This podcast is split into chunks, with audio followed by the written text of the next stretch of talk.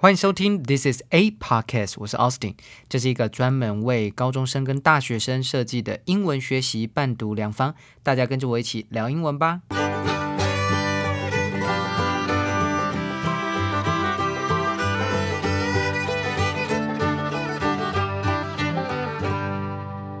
今天是六月二十二号星期二，今天的每日一字是 Whistleblower， W H I S T L E B L O W E R。 Whistleblower 当名词使用，意思是吹哨者、告密者、举报者或是爆料者的意思。 A person who informs people in authority or the public that the company they work for is doing something wrong or illegal。我们来看来自 A P 美联社的例句 ：Sexual misconduct also has drawn the attention of Congress and advocacy groups, which call for new whistleblower protections for rank-and-file F B I employees and for an outside entity to review the bureau's disciplinary cases。不正当性行为也引起了美国国会和倡导团体的注意，他们呼吁为普通 F B I 员工提供新的吹哨者保护，并且呼吁外部实体审查该局的纪律案件。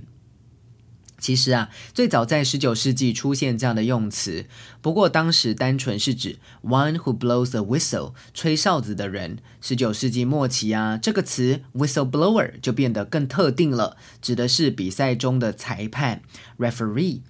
但是呢，到了现代的英文啊，这两个意思就不见了，只剩下它比喻的用法，指的就是揭发错误的吹哨者咯。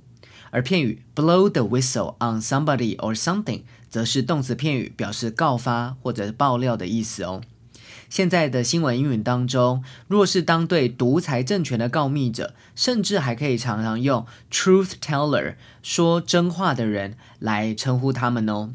此外，若是要讲说打小报告啊，或者是叫负面暗示的动词，你可以用 tattle 这个字 ，T A T T L E tattle 这个字。当动词使用就是打小报告 Tattletale T A T T L E T A L E Tattletale 则是打小报告的小孩。今天的 podcast 就到这里结束咯。如果正在收听的你觉得这个节目很棒的话，记得订阅加分享，下面按五颗星，记得经常收听 This is a podcast。 我是 Austin， 我们下次见。